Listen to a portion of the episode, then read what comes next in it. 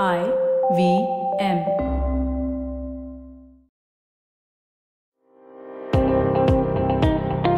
Welcome to All Things Policy, a daily podcast supported by Pragati, a flagship media initiative of the Takshashila Institution. We're a bunch of policy nerds based in Bengaluru, and we like to bring a fresh perspective to Indian affairs and an Indian perspective to global affairs. So grab a cup of coffee, sit back, and join us for today's chat. Hello and welcome to another episode of All Things Policy, where we discuss policy issues of relevance. In today's episode, I have Arjun, my colleague at the Takshashila Institution, and we will be talking about the tech alliances in the Indo-Pacific region. Now, before we get into the topic, I would like to make an important announcement.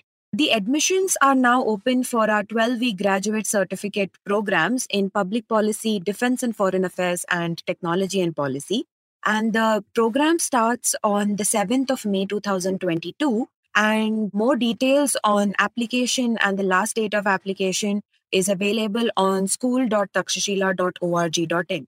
So now let's dive straight into the topic of conversation. Now, with the crisis happening in the Russia and Ukraine, and it continuing as we speak, there have been questions regarding how this might affect China's decision-making process on Taiwan, and Taiwan remains to be under threat from the potential Chinese aggression, and this in turn could affect the semiconductor industry, which is flourishing. Now, India is a growing semiconductor power and could form an alliance with Taiwan and look for technology cooperation. Now, this conversation is something that has become a focal area quite recently, and especially with the crisis that is happening in Ukraine, right? So why exactly has it become a topic of conversation now, Arjun? Can you tell us about it? Hey, Priyal. Yeah, thank you so much for having me. It's always good to be back talking about tech-related stuff. So yeah, as you said, right, the Russia-Ukraine crisis kind of exacerbated the whole existing issue of semiconductors. There's already a global chip shortage which is going on. And we kind of talked about this in a previous episode, where we mentioned how this might actually affect the semiconductor supply chain itself. And the only issue now is the fact that this kind of aggression by Russia on Ukraine, we have yet to see what would be the response by the Chinese towards Taiwan. But the whole thing about Taiwan being home to over 50% of the global semiconductor manufacturing, and the industry remains one of the most critical industries for the country itself and for the world. And any sort of, aggression or any offensives against the country might result in this industry breaking down. And this might again cause disruptions to the already fragile supply chain. So what I wanted to talk about is mostly about how Indo-Pacific has become a major issue and a major area of concern for many countries, including the US. So they are looking at Indo-Pacific from a strategic point of view, and technology has become a very strategic tool right now. So there is a need for, to create need-based technology multilateral alliances, in the sense that specific technologies which certain countries are very good at harnessing, such as semiconductors in terms of Taiwan, and others like India, Australia, Japan, all these countries can come together, form these tech alliances, and to ensure that the supply chain remains resilient, so that any kind of external event, let's say something on the lines of the Russian invasion happens in the region, this would not completely result in technology supply chains breaking down. So that's with respect to the broad idea of why tech alliances in the Indo-Pacific might be needed in the current scenario. Coming to the semiconductor problem itself, it's just that fact that we've talked about this multiple times, and there are mainly three reasons why it has become such a major focal point. One is the geopolitical one with respect to the US and China, and second one is economic issues with respect to the fact that Taiwan itself hasn't been able to kind of scale up its operation to the extent. Taiwan is just a very small country, right? And it yet manufactures over 50 to 60% of the total semiconductor chips, so which are being supplied. So the demand is increasing, and Taiwanese firms are looking to shift some of their operations abroad to kind of meet this demand. They have started a fab in US, in Arizona. They're looking to invest somewhere else. They started investing in Japan. So they're kind of looking at other places to, you know, scale up their operations as well, because they have been able to meet the huge demand by manufacturing on their own soil. Right. And finally, it's just like the whole fact about technology advancement. We have gone from 65 nanometers, which was way back, and now it's just 5 nanometers processes. So the chips are becoming smaller and smaller, and more technologies are being developed and better chips are required. More technologically advanced chips are required to meet the needs and demands. Yes, exactly. So these kind of stuff are like the main reason why people are concerned about the fact that any sort of, you know, external aggression on the island's state itself might have potential consequences. And this is where the whole concept of technology alliances come in. Right. That's actually quite nice overview, as well as like, thanks for deep diving into it and explaining it in such detail. But when we talk about tech alliances, right, and we're talking especially with respect to the fact that India and Taiwan could set up some sort of collaboration or an alliance which would benefit both the countries. And like you mentioned, right, Taiwan is still a very small island country, and it's still able to sort of produce nearly 50 to 60% of like the total semiconductor thing. Now, when we talk about collaboration and an alliance, so what strengths do you think India can bring to the table, and what are the areas that could potentially be prioritized for an alliance? Yeah, I mean, that's a really important question to answer, right? So before anyone just sets up a multilateral forum and says, no, we have to do this, they need to understand that each country has its comparative advantages and disadvantages. And the whole point of coming together is to bridge these kind of gaps and ensure that whatever you're bringing to the table kind of covers whatever others are not. So in the sense that India and Taiwan have continued talks. This is from last year itself. There were reports of officials from Taiwan and India coming together to kind of talk about setting up a manufacturing hub in the country.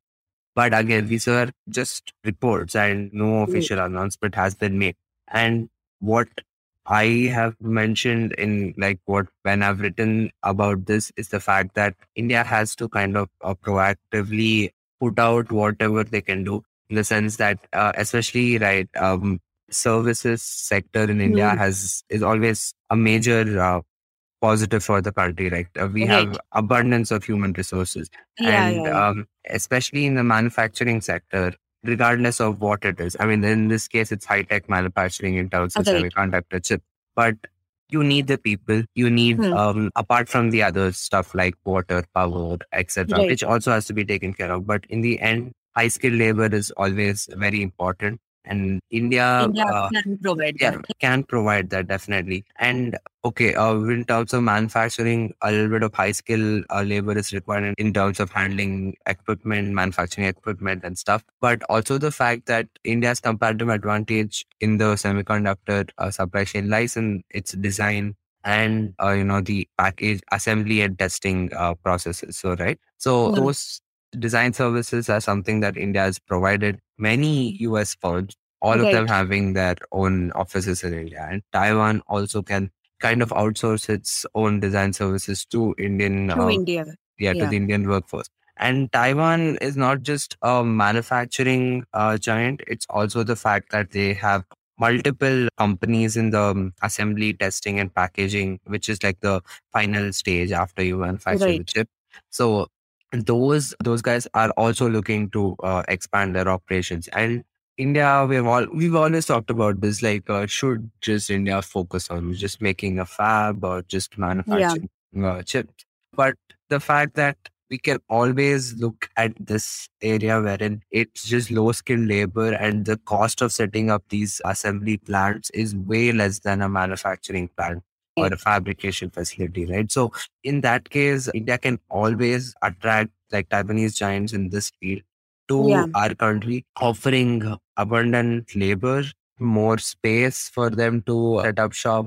And also the fact that we have kind of some expertise in it because low skilled, I mean, I shouldn't say low skilled, but it's just the fact that it requires less amount of upskilling for laborers. And the fact that we have such a diverse group of like people who are willing to get employed in these in these this could also be like an area that could focus on like employment, right? The employment numbers would definitely go up if you're sort of looking for, because if it means that you need very little effort in upskilling the current, whatever skills the current people have. And if, you know, there's outsourcing from Taiwan to here in India, obviously the jobs will also increase. Yeah, definitely. I mean, the whole point, I think, behind the rationale behind the recent package which the government of India released was the fact that this is not just for, you know, like strategic purposes. It's not just for, you know, geopolitical tensions and all that. It's also because of the fact that this would significantly improve the domestic sector itself. Like that would encourage more and more firms to come up in India in the design space, in the packaging space, in the assembly and testing phase. So when that happens, you know, tie-ups are always easier and you can always ensure that there are some tie-ups between Indian and Taiwanese companies. And that would kind of help in, you know, creating this kind of, alliance is just too strong a word, but at least a joint collaboration effort between the two countries to ensure that if the industry is under threat from China or any external aggression, let's say, for that matter. So it ensures that there is always a fail-safe option in the region itself. And that kind of creates a more vibrant cooperation. Industries. Also, because like if there is some sort of collaboration there, if something happens where the external forces have an impact on Taiwan or something, at least I think the supply chain, something that is of concern at this moment. Like you said, that despite Taiwan producing nearly 50 to 60% of semiconductor, this thing, it's not able to scale up also, right? So there is, obviously, I feel there is a demand and supply problem as well. So I think India could sort of potentially help in that regard. Yeah, definitely. And that's where the whole concept of technology, cooperation and alliance come into the picture. So. Yeah, definitely. And now before we move on, we will actually take a short break and we will be right back to continue this conversation.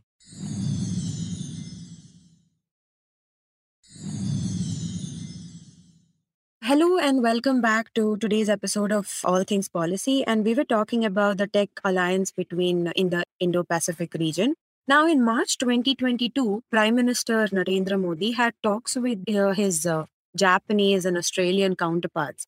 And these countries which are part of the Quad, and one of the things that was the center of discussion, or like I think, I wouldn't want to call it center of discussion, but like I didn't know what else to say. It was also, one of the things was that the technology cooperation between these three countries had to take a front seat. And it looks like one of the main aims is to make sure China doesn't have a sole monopoly over the tech world. And so when we talk about like China not having a sole monopoly, why is it so important? And like, what is the reason behind it? Could you tell us more about it? Yeah, I mean, this has been an issue of concern for the Quad countries, and India, Japan and Australia being part of the Indo-Pacific region have kind of always, you know, talked about the fact that China has been using technology to increase its sphere of influence. This has been seen in Africa, parts of Central Asia. I mean, there are contracts which the Chinese government of like signed with smaller African states, Sierra Leone, Ghana and other countries, if I'm not mistaken, in the sense that when they agree to be part of the BRI project or not just BRI, any other infrastructure deal with China. They also agreed to be part of the fact that some Chinese giant like Huawei or ZTE would actually set up their entire telecommunication infrastructure in the country. Right. So that has ensured that whatever China, like the foreign policy objectives of China has been reached through their technology partners, like at least the private sector partners in technology and all that. So one thing we've always heard of, you know, like the Chinese debt trap diplomacy, wherein they give a bunch of loans and then you're sucked into the debt. So there's also this whole concept of what I coined, I just said that there's also a technology trap, a debt trap in the sense that you are forced to use Chinese technology for a certain extent, and that would again put you in the it would make you dependent on them to a certain extent, and that wouldn't be very feasible for anyone in the Indo-Pacific, especially for like the Quad countries, right? So. Especially India, Australia and Japan, who are looking to kind of limit the expansionism of China in the region. So if this happens, then the whole objective behind why they were brought together is lost. And if they will use technology as a tool to do this, then it's just it's just a matter of time. And that is why this whole thing about East Asian countries or even Southeast Asian countries, they're slowly, relying on Chinese technology. If there is no alternative offered in the, coming decade or something like that, they would eventually accept whatever they're offered, because in a sense that would be more economically viable for them. Feasible and also. Yeah. So definitely. And considering the fact that they get to utilize top and technology without any strings attached is always a good thing for them. So it's always better to kind of, ensure there are alternatives for other smaller states. And the one way you can do that is if you can come together to provide these alternatives. It's not the fact that one country can do this on their own. We have always talked about the fact that plurilateral cooperation is a necessity and not a choice. So when this kind of, tensions and geopolitical tensions and strategic tensions are involved, it's always in everyone's interest for coming together and creating these technology alternatives, which you can provide to smaller states and, wear them away from the fact that it's only the Chinese who would give them this. Giving a choice is always, at least they have a choice to choose, right? That instead of completely relying on them. That's actually nice. That's actually quite interesting. So we spoke about like why decoupling or sort of like reducing the Chinese monopoly is absolutely important. So when we talk about the decoupling the critical supply chains from China, what areas of expertise does India, Japan and Australia have that helps in forming the sort of like a cooperation and collaboration, and how will this collaboration sort of work out? So all three countries are technically competent. First of all, it's not they're not some three countries who are who are just coming up in the technology domain. All three have a good footprint in the tech domain. But the thing is, each of them have their own comparative advantage. But the fact that the degree of expertise in different areas varies across the three countries. And I'm just restricting myself to these three countries because they're part of the Quad and they're in the Indo-Pacific, right? So it is these three countries that are actively taking part in, preventing Chinese expansionist dominance or expansion. So in terms of where they might kind of, have an advantage, there is always, the digital and the information age, new emerging technologies keep cropping up. But something which we have seen that is happening is AI and IoT. So there is major kind of focus on artificial intelligence and Internet of Things. And this Japan also kind of showcases commitment in the in its fifth Science and Technology Basic Plan, wherein they talked about the development of AI applications, robotics, and IoT systems, and how it can kind of contribute to the global tech ecosystem itself. They also have an official AI tech strategy, And they're focusing on building up their AI R&D and industrialization capabilities. Okay. So in terms of what has already happened is the fact that Indian government has identified Japan as one of the critical partners to develop AI solutions. And they have also signed an MOU for kind of advancing cooperation in the AI field between the two countries. And interestingly, Australia is one of those few countries whose foreign ministry has been actively pushing forward the role of other countries to formulate and set AI technical standards and IoT standards. So the fact that they have advocated for this multilateral and plurilateral approach to setting AI standards is a thing that should be taken note of. And they have taken the lead in kind of underlining the criticality of AI tech standards and how it can have a major impact in regulating this kind of emerging technology. And they've also released an official document on it, so saying that the foreign ministry has to focus on this. So that's an area which all three countries can come together to form a proper, alliance in the tech field in the Indo-Pacific. And also the whole concept of telecom and ICTs, right? Information and communication technology. So we saw China dominate the 5G era with Huawei, and they kind of own the most number of patents and technology standards related to 5G right now.